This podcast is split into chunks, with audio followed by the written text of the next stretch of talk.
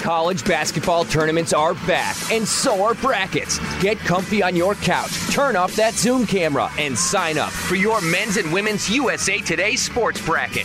Register at brackets.usatoday.com.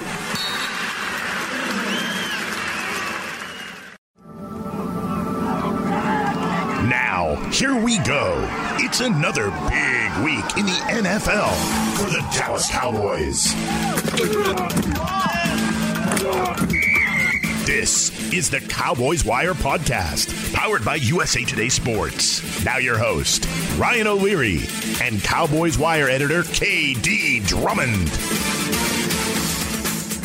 Well, KD, news breaking around the Cowboys as usual. I think come Tuesday, we're all we all figured that the Cowboys would be placing the franchise tag on Dak Prescott. Instead, Monday night, the news breaks that a deal got done. And as the numbers first came out, I was like, man, this seems like a good deal for Dak Prescott. And as I read all the things about the inner workings of this deal, the bonuses, the money, the no trade clause, the no tag clause, I want to get into all this stuff. Man, it feels like a really, really good day for Dak Prescott. It feels like everything on his list for he and his agent, they got it from the Cowboys and Jerry Jones, right? But What's your leadoff take on this deal getting done? Dak is going to be with the Cowboys on a four year contract that's really, really good for him. It's a really good contract. It's a good day to be Dak. Ever since the end of the regular season, uh, those of us who follow the team, the fans that are fans slash media, have all been chanting basically one thing on a daily basis. Today's a good day to sign Dak Prescott. Yes. And yet nobody figured that it was going to come on Monday. We had heard the scuttlebutt that uh, you know the sides were getting more friendly and things were progressing, but there still didn't seem to be a direct end in sight come Monday. Everybody expected the tag to hit on Tuesday and then was hopeful that over the next week, over the next eight days, up until uh, the start of the new league year on March 17th, that there was going to be some sort of agreement at that point in that window, but nobody expected it before the tag deadline. And lo and behold, they got something done. They agreed to it. Uh, so yeah, it, it's a beautiful thing. The contract, again, as you said, wonderful for Dak Prescott. I am, of course, a pro player advocate. I always want to all the players to get as much as possible because I have not fallen for the ownership mantra that the salary cap is real. It's not a myth, but it's not as foreboding as they make it seem. They are able to do certain things which they employed in the Dak Prescott contract in order to push off uh, cap hits into future years. Mm-hmm. Uh, so all in all, Dak got exactly what he was looking for. Last year, the negotiations were left off. The Cowboys wanted a five year deal. Dak wanted a four year deal. Well, this deal is a four year deal with basically an out for the team after three years. Uh, it came with, as you as you said, a no tag clause, which basically means that the Cowboys are not going to be able to tag Dak Prescott at the end of this contract, and he will be a free agent if he wants to be after these four years. That was actually uh, that was regarded as a sticking point in the last negotiation that the team would not relent on not uh, on not tagging him again.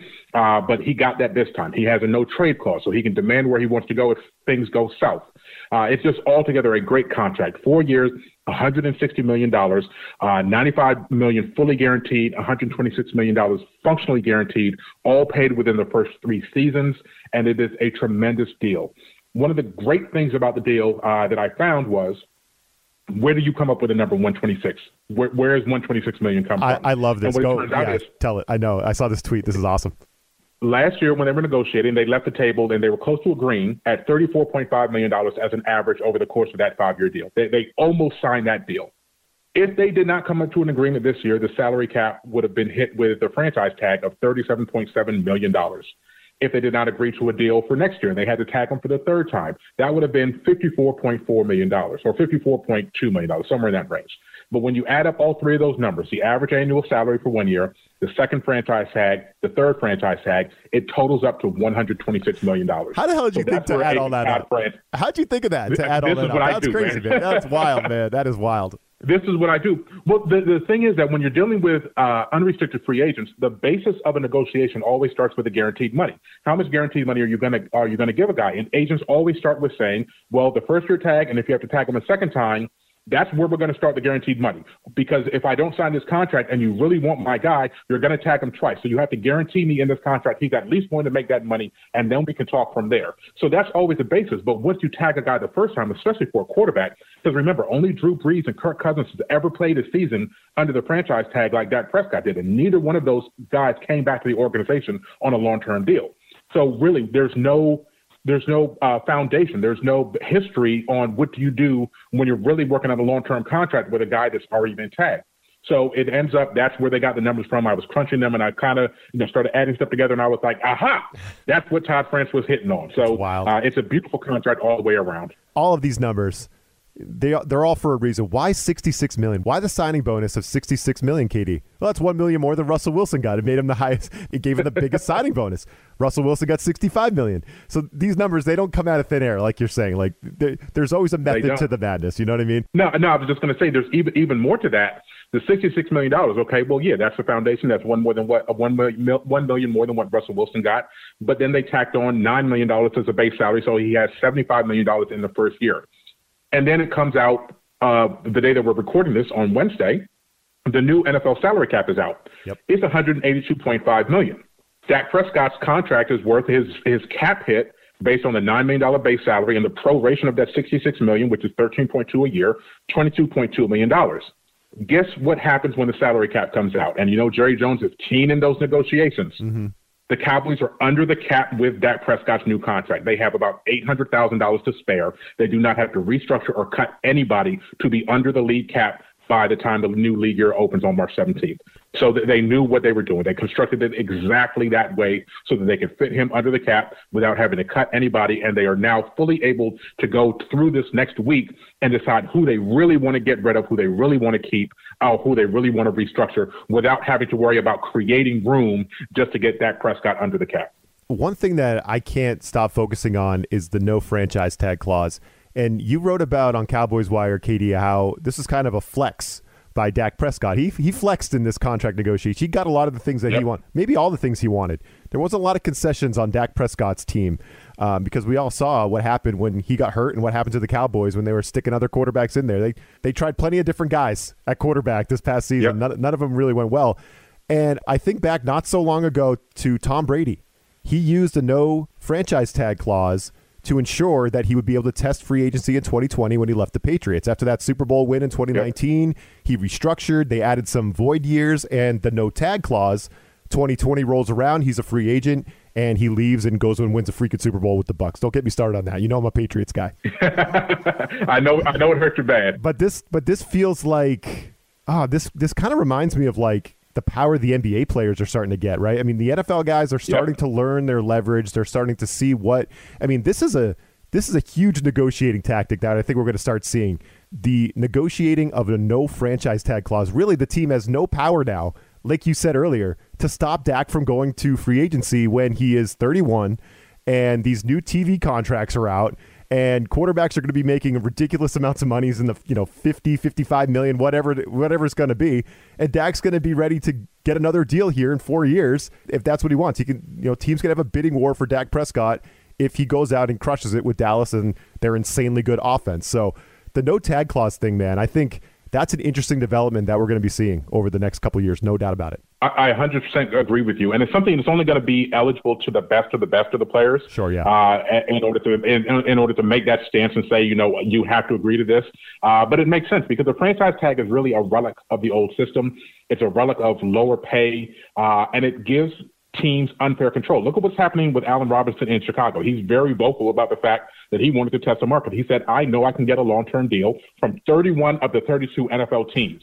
It might not be the money that I'm looking for, it might not be the terms that I'm looking for, but I can at least get long term security from any of these other teams. Just not but Chicago. because of but just not Chicago. Chicago is a team that they do not want to work out a long term agreement with me. And if you're thinking about it, after your contract is over, you should be able to go and apply your services anywhere that you see fit, any anywhere that wants you. Uh, so I'm I'm fully in agreement of negotiating no uh, no franchise tag clauses. I think it's something that the uh, NFL Players Association has been very derelict in their duties and not getting rid of it in any of the recent CBAs over the last decade. Uh, the two CBAs that they've negotiated, I think it should be something that's done away with. It gives too much control to the owners. Uh, it's it's just not a fair system. If you sign a contract, once your contract is over, you should be able to go find work elsewhere in any other industry that's the case. No doubt about it. So so much more to get to. What is this is the big domino that we've been waiting to, to fall with the Cowboys. They finally got this Dak deal done. We've been waiting for three freaking years, KD, for this thing to get done. Yes. They finally got it done. Now what? Now what's next for the Cowboys? Entering free agency next week, entering the draft in April. What's the team's approach going to be? We'll get into all that coming up next. KD, another thing I wanted to get your take on I do want to talk about what's next for the Cowboys, but for other quarterbacks, you know, because it's pretty obvious here that Jerry Jones just helps set the market. You've got guys like Josh Allen, Baker Mayfield, Lamar Jackson. These guys are next in line, mm-hmm. right? I mean, they they must be all they're clapping, right? They're cheering, they're pumping their fist watching uh, Dak Prescott get this deal done because Jerry Jones he just set the market with this contract, and, and yep. I mean, I'm looking at Josh Allen. He's probably going to get his extension here in a couple months, and that boy's going to get paid too. So, uh, you know, yeah. what, what do you think it does for these other guys? Yeah, I, I think with everything in the NFL, it's all about the market. And Dak Prescott has now set the market. Uh, everybody knew that when Patrick Mahomes signed his deal, that it was a, uh, you know, a, it's a one-off, you know, based yes. on everything that he's done. He's clearly, clearly the best quarterback in the league, the best quarterback to come along for some time. He was reigning MVP, uh, Super Bowl champion, all of those sorts of things early in his career, and he clearly is a step above what every other NFL quarterback can do. I mean, there's you have Aaron Rodgers, and Aaron Rodgers is older, so you're not going to project him as long. Uh, but Patrick Mahomes had to sign a 10-year deal in order to set the market at $45 million on an annual basis. In line in the early years, Dak Prescott actually out earns him over the first three years of their contract. So you can kind of see what's going on. So he made, uh, I believe, Mahomes' contract was like $38.6 million over the first three years of his deal. Deshaun Watson was at 39 million over the first three years of his deal. And now Dak Prescott is at $42 million over the first three years of his deal. So that's going to be the basis of where Lamar Jackson hits.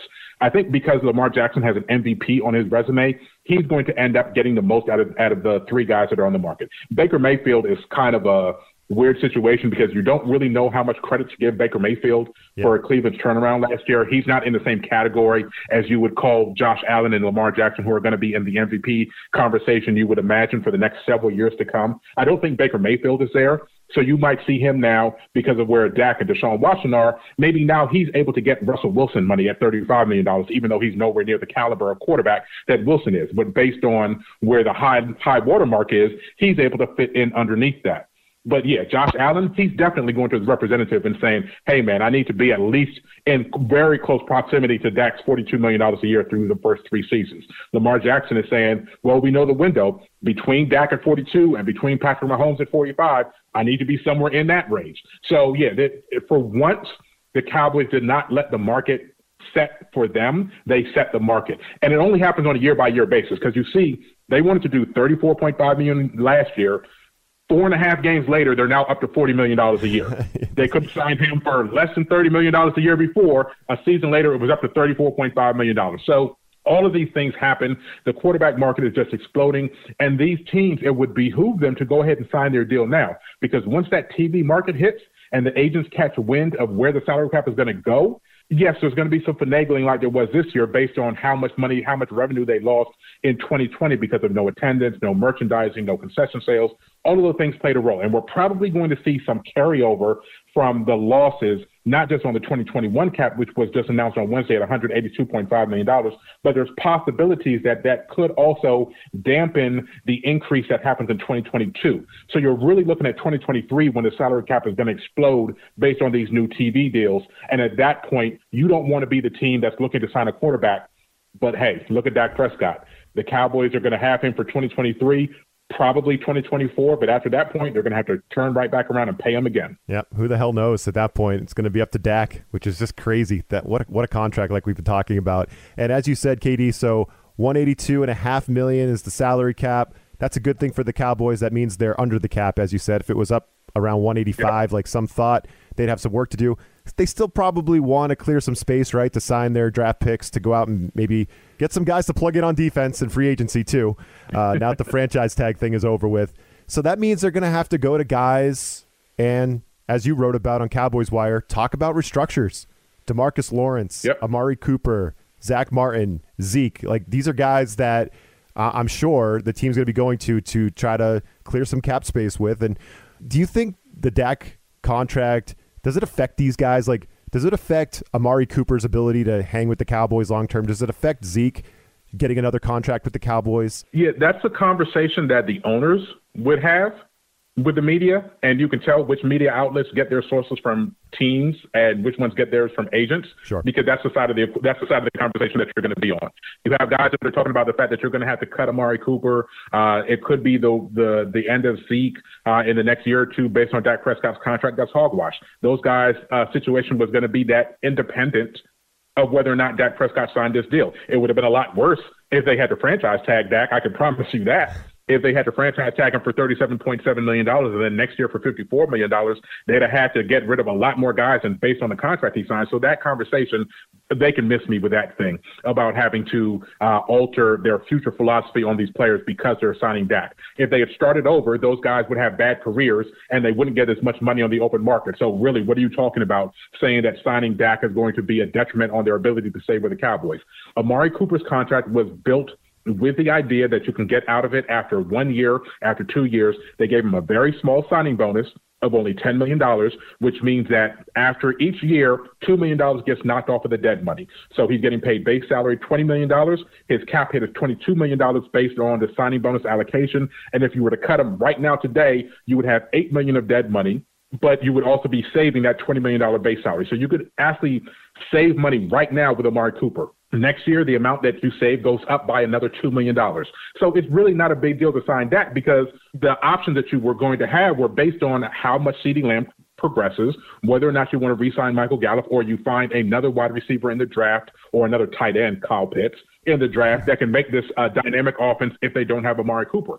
All of that is separate than what Dak Prescott's uh, effect has on the market because lo and behold, the way that it's structured with the void years, you're going to be able to restructure Dak Prescott's uh, base salary next year into another bonus that's allocated over five years. And his cap hit next year is most likely going to be less than his cap hit is in 2021.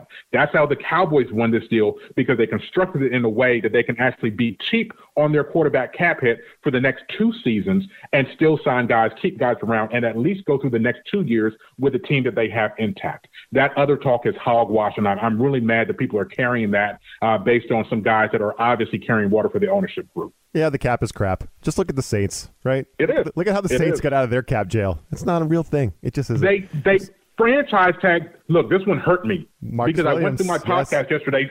They, they, they, I went through my podcast yesterday, recorded the whole thing talking about how Marcus Williams, if you're going to spend money, spend it on Marcus Oh, Williams. he would've been a and then I get off my podcast and I Oh. see they franchise tagged him. Oh, the Saints man. have no money. Right. How are they franchise tagging people? They have no money. They'll so figure it out. cap is cap is crap. Ab- Yep. Absolutely, yeah. Marcus Williams, man, he would have looked good in he would have looked good in a Cowboys uniform, my man. Oh my Man. gosh! And that was my that's that's where I want to leave it. Like you mentioned, Kyle Pitts. Now, if there's an, an amazing offensive talent there in the first round for the Cowboys, sure, go get it. But you know that worked out with Ceedee Lamb, obviously. But it's time to pony up and, and start plugging some big names in on defense, guys that are going to help this defense uh, turn the corner with Dan Quinn, right? So, is that what you're looking for now, KD? We know the offense is good.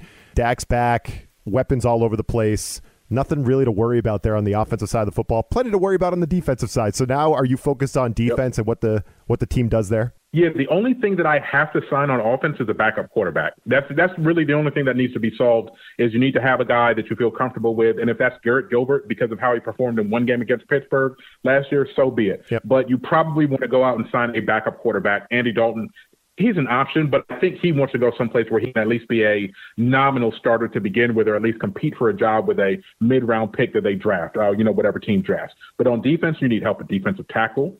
You need help at linebacker because both Sean Lee and Joe Thomas are free agents. You're most likely going to lose at least two of three of Chidobe Awuzie, Jourdan Lewis, and Xavier Woods in the secondary. So you have to refill there. And the Cowboys always like to go into the draft at least thinking that they have starting quality players at every position. Then they can look to upgrade positions based on who's available in the draft, but they at least want to be assured of the fact that they can go into the next season and say, well, this guy is a serviceable starter. He's a replacement level player. Uh, they don't want to have a below replacement level player starting anywhere in their roster if they don't find that guy in the draft because then that really makes you have to reach for guys, and you never want to go into a draft reaching. So I desperately hope that they signed the nose tackle that they thought they were getting in Dontari Poe, which was a horrible decision. I hated that from the beginning. they find a three technique to be in rotation with the young guys, Trysten Hill and Neville Gallimore. Um, I could use another edge rusher, but I'm comfortable with Randy Gregory and Bradlee Anae and Dorance Armstrong and those guys and some of the UDFAs that they had on the bench that they never played last year. Um, but linebacker, they need a third linebacker in that in that rotation desperately. They need a starting free safety, and they need at least one cornerback to go with Trevon Diggs and Anthony Brown, uh, and most likely two. So yeah, the defense is definitely uh, needs to be the focus of how they approach free agency over these next couple weeks. Oh man, such good stuff right there from you, KD. And when we talk next week, we're going to be in the middle of it, man. It's going to be Wednesday. So yep. we're going to yep. be beyond the tampering period that's just created for Schefter and all those guys to do whatever they're doing with their phones and breaking all the news that we're going to get anyway. Uh, so they're going to do right. all that thing on Monday, Tuesday, and we're gonna we're gonna know. There's going to be a lot of moves to analyze next week. I'm ready for it, man. But this Dak deal, huge news, man. It's it's great to have this behind yep. us finally. Oh, finally, man. Like I said, there was somebody said uh, on Twitter, we'll never have to worry about this Dak Prescott deal uh, conversation again. And I was like, bro, we got two years. We have a two year moratorium. Yeah. That's all we have. 100%. Because once we go into year three, once we go into year three, he's going to be able to say, "Hey, you guys don't want me going into the final year of my contract without the ability to tag me. Let's negotiate now." Absolutely. So that that's why this deal is so beautiful for him. Uh, Let's do it. It's going to be fun. It's going to be fun. For KD Drummond, I'm Ryan O'Leary. Thanks for joining us. We'll talk to y'all next week. This USA Today Sports Podcast has been presented by USA Today's Sports Media Group and is available in your favorite podcast store. Make sure to subscribe for weekly updates, the latest fantasy picks from Corey Bonini, and the Huddle Podcast, Inside the Weekly Line, with Sportsbook Wire's Jeff Clark and Eston McLaren, and the Bet Slippin' Podcast. We'll see you again next week.